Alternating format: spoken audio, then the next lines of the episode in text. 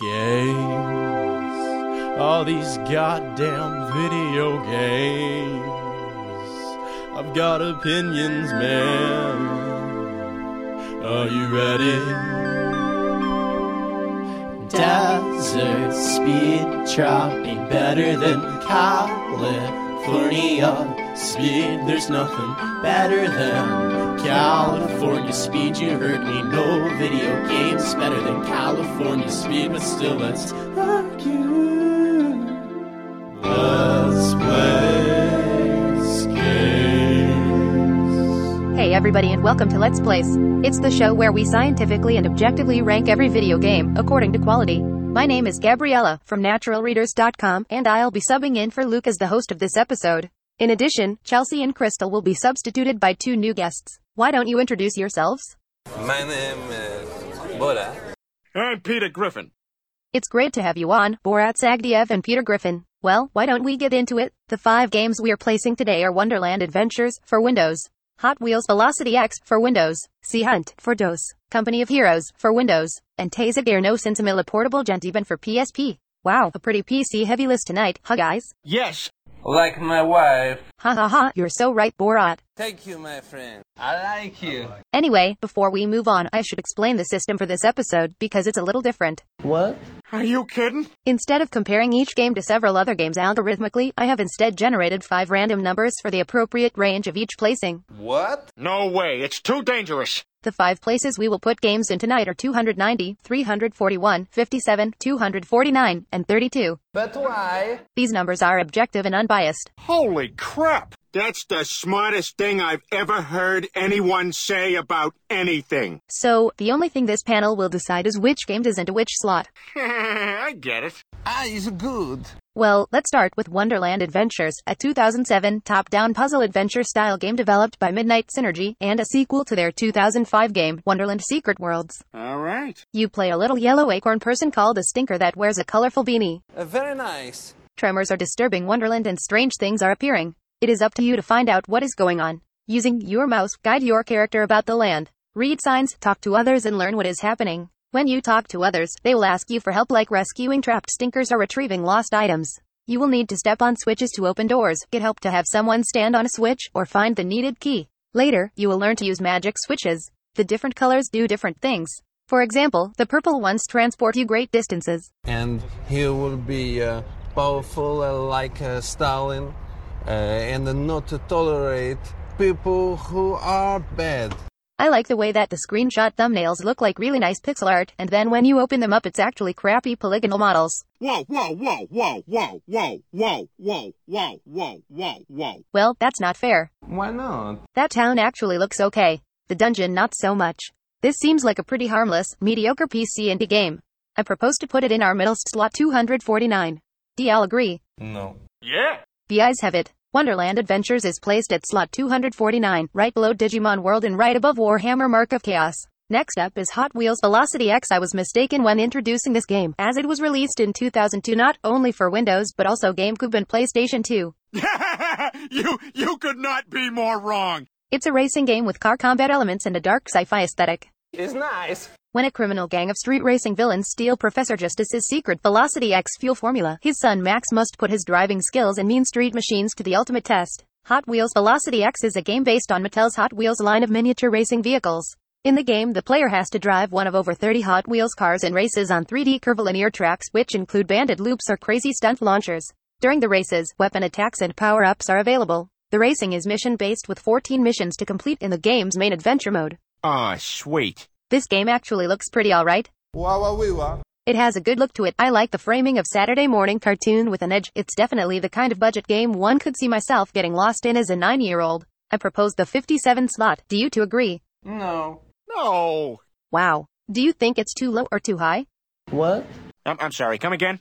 Oh right, sorry, I forgot you can only answer yes or no questions. Is it too low? Yes.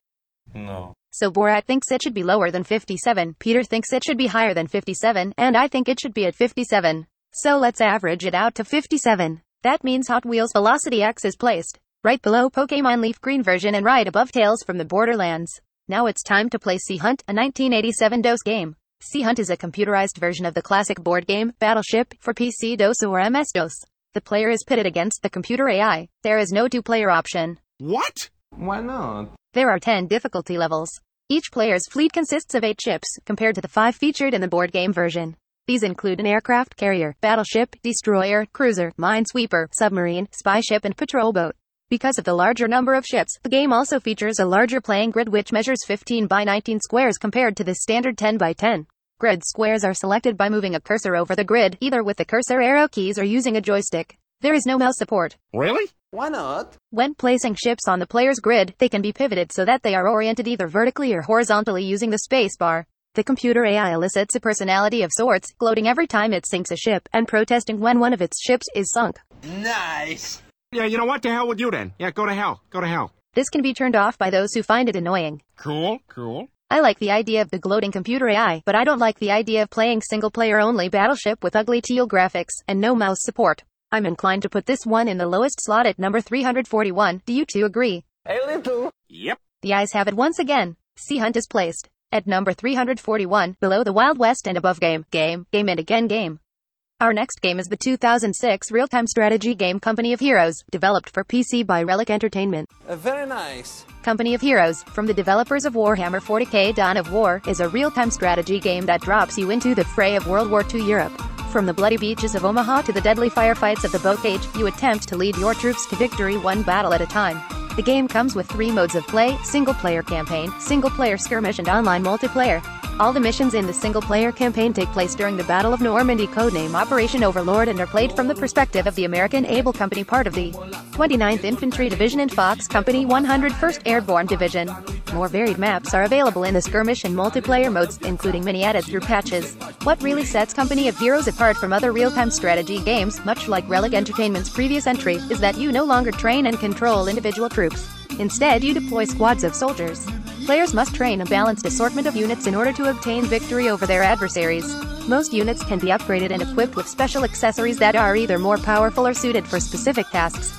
For example, the M4 Crocodile Sherman can smash through hedgerows when equipped with the Bulldozer upgrade. This is normally impossible for tanks in the game. Allied units can also advance through a progression system that awards XP for killing enemies and destroying hostile structures, while Axis units gain veterancy at the Kampfkraft Center through research. In both cases, they become more effective in combat. There's also a progression system for the players themselves, called Company Commander. It rewards XP for successful attacks and controlling territory sectors, which can then be invested in a two-branched ability tree. Each faction has three ability trees. The Allied Forces trees include Infantry Company, Airborne Company and Armor Company, while the Axis has the Defensive Doctrine, Blitzkrieg Doctrine and Terror Doctrine.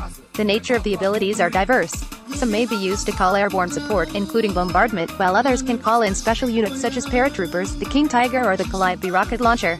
At the same time, there are others which can give temporary bonuses to existing troops or capabilities to units that normally can't perform them. This way, riflemen can be used to construct defensive structures, tank traps, sandbags, etc. For example, resource gathering has gone in a different direction from that of other RTS games. Players must attempt to capture and control strategic points which bring in the much-needed resources of manpower, munitions and fuel to build and train new units. At the same time it's necessary to have the right base buildings to deploy units on the battlefield, such as a tank depot to create tanks, barracks for riflemen, and motor pools for light armored vehicles. Only the Allied engineers and the Axis pioneers can raise new buildings, but some missions may start with a full or partial base already up and running. The Allies and the Axis generally have different types of base structures and combat units. The game's Essence engine brings a level of depth to RTS games with deformable terrain and completely destructible environments. Units will take cover in burnt out craters and tanks can decimate buildings suspected of containing snipers. I'm not usually a fan of RTS games, but this one is so well regarded that it's probably easily the best one on our list this episode. I don't want a repeat of IL-2 Sturmovik. I suggest placing this game at our top slot, number 32. Do you agree? Are you kidding? Yes. Wow, wow, wow. Yes. Yeah, I think that was an easy one. Company of Heroes is placed at number 32, directly below Lifeline and directly above Rocket League.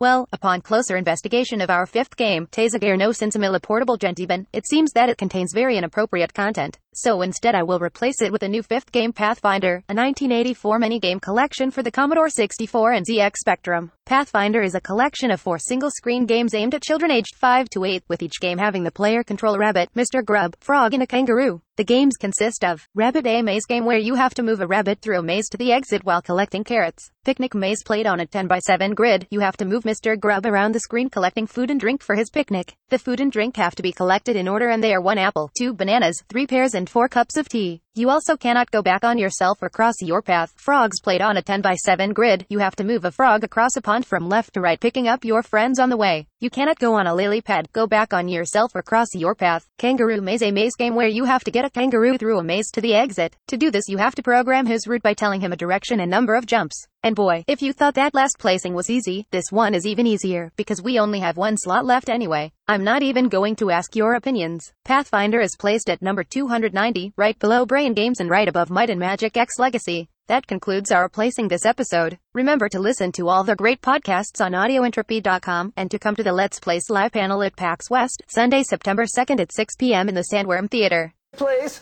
Borat, give us a tagline for this episode. Uh, I have a joke. A bush in Kazakhstan we laugh when we hear the name because a bush uh, mean the hair around uh, the testis satchel.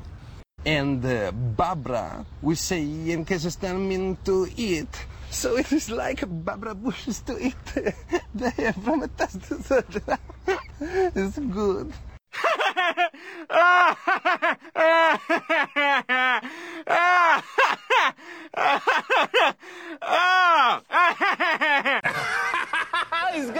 Peter, how about you? In Superman 2, what is the story with that cellophane S that Superman rips off his chest and throws at the bad guy? Alright, goodbye everybody. Well, I guess I should be going. Dzień dobry. Wait, please, please. I, I gotta say something. Yes. Are you leaving? Oh, man, I thought maybe uh, you could stick around and, you know, maybe you and me could be pals. Thank you. Thank you, my friend. Ah, sweet. I love you too. You are my best friend. Do you have a house? Yeah? Can I stay with you, please? No, no, no, I gotta run. I don't want to miss the all-you-can-eat schnitzel bar. Good night, morons. Games. All these goddamn video games. I've got opinions, man. Are you ready? Desert speed chopping better than California speed. There's nothing better than California speed. You heard me. No video games better than California speed, but still, let's